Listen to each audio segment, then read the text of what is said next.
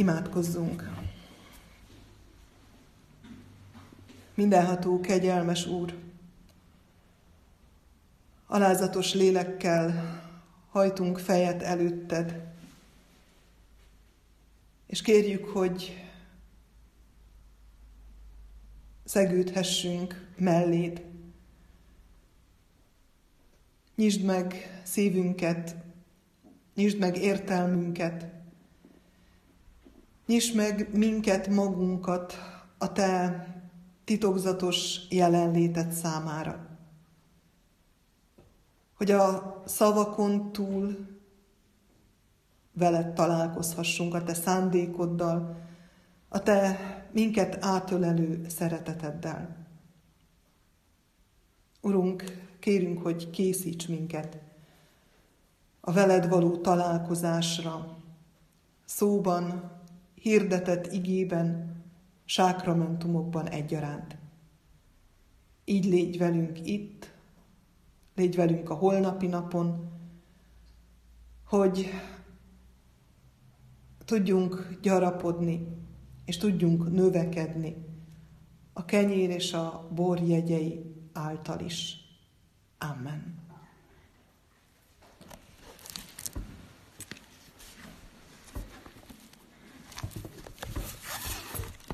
Kedves testvérek, a tegnap említettem már, hogy a mai napon arról szeretnék beszélni, ami a, a legnagyobb hálára indít valamennyünket, úgy hiszem, akik Isten útján igyekszünk járni. Mindannyiunknak a legnagyobb vágya, a legelemibb várakozása az az, hogy, hogy elfogadják, hogy szeressék.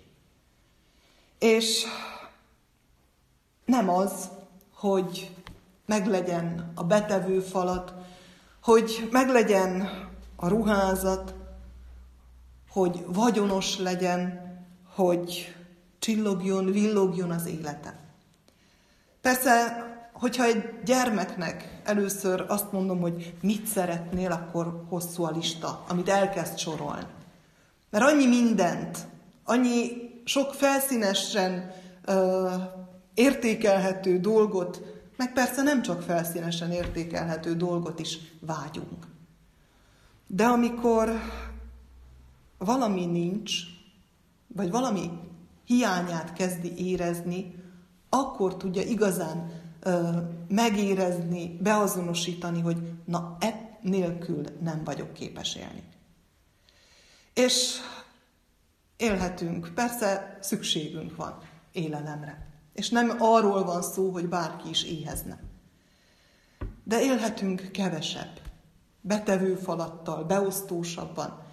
Élhetünk egy-két ruhával, és nem 20-30-al, beosztósabban.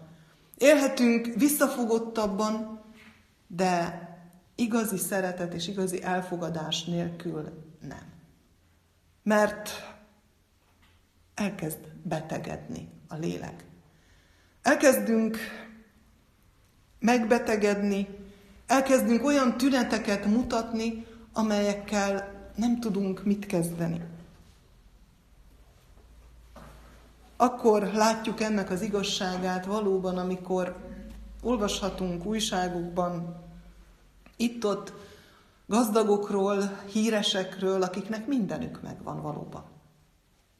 És mégis boldogtalanok. És mégis valami nagyon hiányzik. Hiányzik az elfogadás, hiányzik az az igazi szeretet, ami helyre tud billenteni, és ami a hiányokat, akár a más természetű hiányokat is ellensúlyozni tudja. Mindannyian élünk meg életünk folyamán elutasítást. Mindannyian tapasztaltunk már olyat, hogy, hogy kiközösítettek valami miatt. Talán gyermekkorban, de az is lehet, hogy felnőttként. Az is lehet, hogy azt tapasztaljuk, hogy nem értenek meg. Nem értik. mi fáj, mire gondolok, mi az, ami mozgat, és nagyon sokszor pont keresztény emberként tapasztaljuk azt, hogy értetlenségbe fullad egy-egy beszélgetés. Emberektől nagyon gyakran tapasztaljuk ezeket a visszautasításokat. És talán akkor a legfájdalmasabb, amikor nagyon közeliektől tapasztaljuk. Amikor mondjuk szülő tapasztalja a gyermekével szemben, vagy gyermek a szülőjével szemben, vagy férj a feleségével, vagy feleség a férjével szemben, hogy nem ért, hogy nem tudja, mi fáj, hogy visszautasít, hogy félretesz. És ilyenkor olyan mélyre tudunk süllyedni, olyan nagyon-nagyon nagy mélységet tudunk megjárni. És a leghőbb vágyunk nem teljesedik. Az, hogy szeressenek.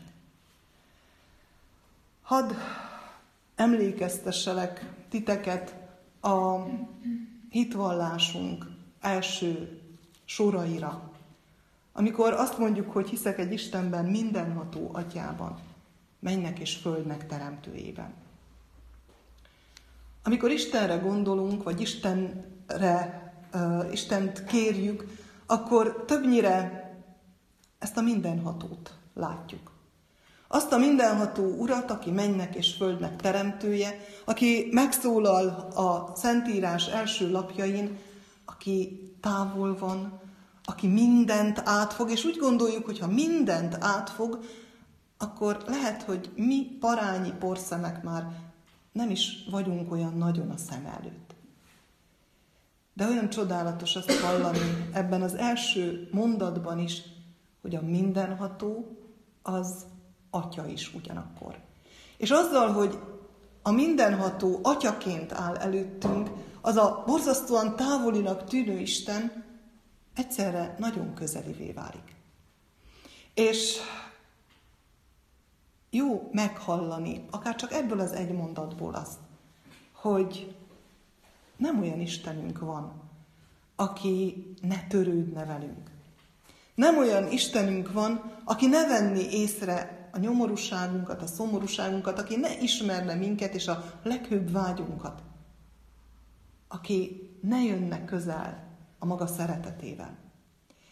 Amikor elkezdik lejegyezni a Szentírás új szövetségi részét, akkor egy görög műveltségű világ veszi körbe nagyrészt azokat az embereket is, vagy római, akik, uh, akik írnak, uh, és akik megírják a Szentiratokat. Vagy Pálapostól, amikor elmegy, és a különböző görög városokban beszél Jézusról. Egy olyan világnak beszél, ahol az a szokás, vagy az a mérce, hogy a görög istenek azok valahol ott fent trónolnak, úgy vitatkoznak és úgy veszekednek, mint mi emberek, és nem törődnek az emberek sorsával. Csak a maguk viszájaival, csak a maguk életével, a maguk hatalmával, a maguk harcaival. És egy ilyen világban, amikor elkezd Pálapostól beszélni arról az Istenről, aki nem, hogy nem törődik az emberrel, hanem olyan mértékben törődik az emberrel, és olyan mértékben jön közel, hogy emberré lesz. Sőt, hogy magára veszi ez az ember, ami védkeinket elegészen a kereszt halálig, akkor el tudom képzelni, hogy szinte lemerevednek, nem tudják, hova tegyék ezt az Istent. A mi Istenünk nem messze van, hanem nagyon is közel. És pont a közelsége az Jézusban lett látható és teljes mértékben érzékelhető. Szeretnék felolvasni egy, uh, egy idézetet uh, Max Lucado-tól, aki nagyon érzékletesen mondja el azt, hogy hogyan és milyen mértékben jött közel hozzánk Isten. Isten mindannyiunkat lát, és nagyon szereti, amit lát. Elárasztják az érzelmei. A csillagok alkotója egyenként hozzánk fordul, és a büszkeségtől elfogódottan így szól, a gyermekem vagy. Szívemből szeretlek, tudom, hogy egy napon elfordulsz tőlem és elhagysz, de azt akarom, hogy tudd, már gondoskodtam a hazavezető utadról, és ennek bizonyítása véget valami rendkívülit tett. A trónról leszállva levetette fényruháját, és bőrbe öltözött. Pigmentált emberi bőrbe. A világegyetem világossága egy sötét, nedves mélybe költözött. Akit angyalok imádnak, az beágyazódott egy paraszt mélepényébe, megszületett a hideg éjszakában, és almon aludt. Olyan jó, hogy vannak íróink és költőink, akik a polgári emberi szavaknál sokkal szebben és mélyebben tudják kifejezni azt, ami valóban történt akkor. És most szeretném elolvasni azt az igét, amit tulajdonképpen hoztam, ami, ami Szentírásunk szíve lelke. János evangéliuma harmadik részének 16. versét. Mert úgy szerette Isten a világot, hogy egyszülött fiát adta, hogy aki hisz ő benne, el ne vesszen, hanem örök élete legyen. Akkor, amikor azt tapasztaljuk, hogy, hogy nem mindig kapunk szeretetet, vagy nem tudunk teljes szeretetet kapni, teljes figyelmet, teljes elfogadást, mert azok, akik körülöttünk vannak, azok is pont ugyanarra vágynak, és talán pont ezzel vannak elfoglalva, hogy várják, és vágyják ugyanezt. És ameddig görcsösen ragaszkodom, hogy mit kapjak, addig nem tudok adni, meg hát tökéletlen emberek vagyunk. De Isten mindezt látja és tudja, és pont ezért küldi az ő egyszülöttjét, pont ezért lesz emberri olyan csodálatos módon, ahogy Max Lucado is írja, hogy hogy átölelje az embert, hogy átöleljen bármelyikünket. És kérdezhetnénk, hogy jó, jó, de meddig tart ez az ölelés? Hiszen ennek is valamikor vége szakadhat. Pálapostól a korintusbeliekhez írott első levél 13. részében beszél az igazi szeretetről. Arról a szeretetről, amely hosszú tűrő, amely kegyes vagy kegyelmes, amely nem irigykedik, nem kérkedik, nem gerjed haragra, nem keresi a maga hasznát. És folytathatnánk. És tudjuk jól, hogy a Jézuson keresztül megmutatott isteni szeretet az ilyen volt. Így folytatja Max Lucado. Tudni szeretnéd, meddig tart a szeretetem? A választ megtalálod a sziklás hegyen álló durva kereszten. Engem látsz ott fenn, az alkotódat, Istenedet, átszögezve és véresen, leköbdösve és bűnnel átitatva. A bűnödet érzem, a te halálodat szenvedem el, a te feltámadásodat élem át. Ennyire szeretlek. azon a durva kereszten ott van az Isten szeretetének a bizonyítéka, a bizonyossága számunkra is.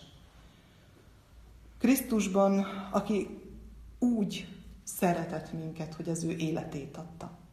És úgy szeretett minket, hogy mi, akik hozzá kapcsolódunk, mi ne csak meghalljunk, hanem föl is támadjunk vele együtt. Isten az, aki igazi szeretettel szereti az embert. És borzasztó jó, és borzasztóan kell, hogy legalább legyen valaki.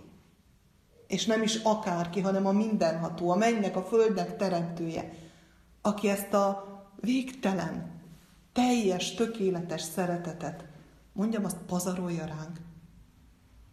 Duskálhatunk ebben a szeretetben. Azt is láthatjuk, mert sokszor hiszem azt, hogy ezt tudjuk az eszünkkel. Mindannyian, akik itt vagyunk, tudjuk. De nagyon sokszor elfáradunk, elbátortalanodunk, elfelejtjük, bár nem felejtjük igazán, csak úgy kiesünk belőle. És olyankor olyan jó arra gondolni, hogy Jézus elment a legvégsőkig.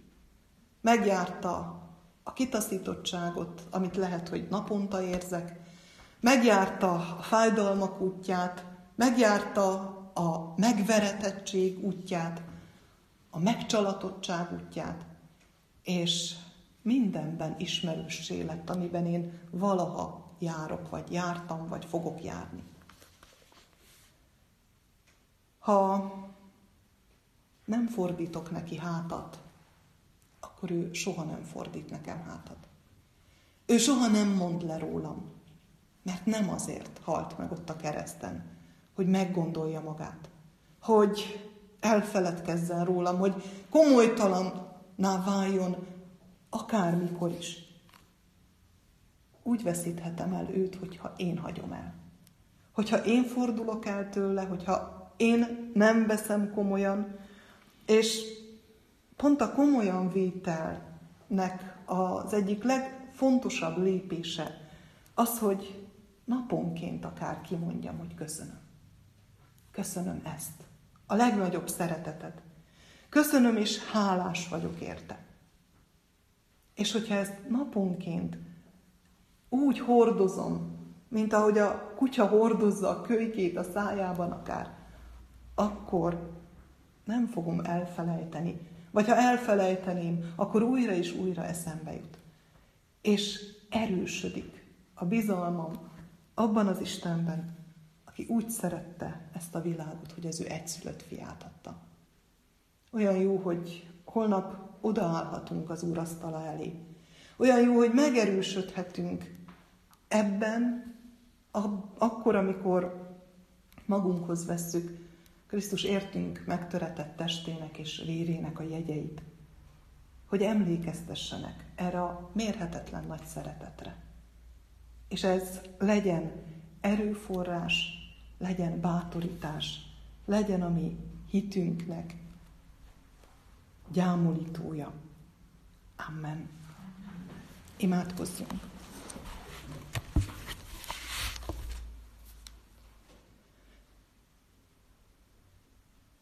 Drága szerető Istenünk, hálaadással köszönjük meg neked, mi gyarló, botladozó, sokszor megszomorodott szívű emberek, hogy lehajoltál hozzánk,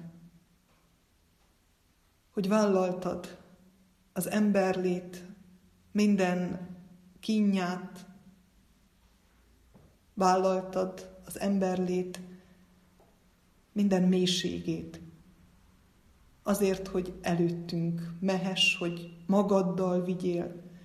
Azért, hogy megtisztíts, azért, hogy felemelj. Köszönjük ezt a mérhetetlen szeretetet. És hogyha ettől a pillanattól kezdve soha senki nem szeretne minket, akkor sem kell árvának éreznünk magunkat, akkor sem kell magányosnak, akkor sem kell betegnek éreznünk magunkat, mert tudjuk, hogy hozzád tartozunk, hozzád, aki elfogadsz, hozzád, aki olyan nagyon szerettél, hogy mielőtt megformáltál évezredekkel előtte, már szerettél, és cselekedtél a mi javunkra. Kérünk, hogy tápláld a mi hitünket, erősítsd a mi beléd vetett bizalmunkat, és növeld szeretetünket irántad is. Add, hogy hálává formálódjon, add, hogy ennek a hálának gyümölcsei legyenek, add, hogy ezek a gyümölcsök megédesítsék a mi és a körülöttünk lévők életét. Így kérünk, áld és szenteld meg a Te jelenléted által a mi életünket, családunk életét, szeretteink életét, a közelieket, akikkel naponként találkozunk, és a távoliakat, akikért sokszor nem tehetünk egyebet, csak a legfontosabbat, hogy összekulcsoljuk értük kezünk. Kérünk, Urunk, légy ezzel a közösséggel, légy ezzel a gyülekezettel, adj bölcsességet egyen-egyenként minden egyes léleknek, hogy keressen téged, hogy hallgasson téged, hogy rád figyelve járja az életének útját. Így kérünk, áldj és szentelj meg minket. Amen. Csendben vigyük Isten elé szívünk kéréseit.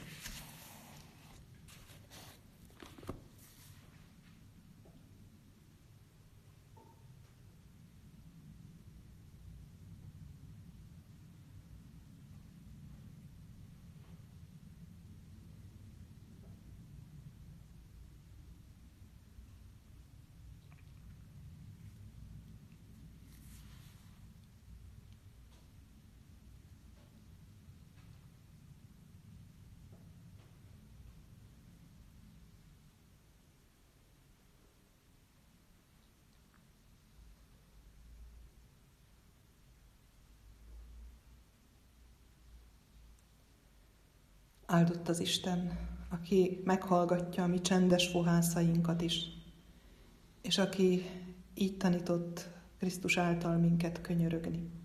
Mi atyánk, aki a mennyekben vagy, szenteltessék meg a te neved.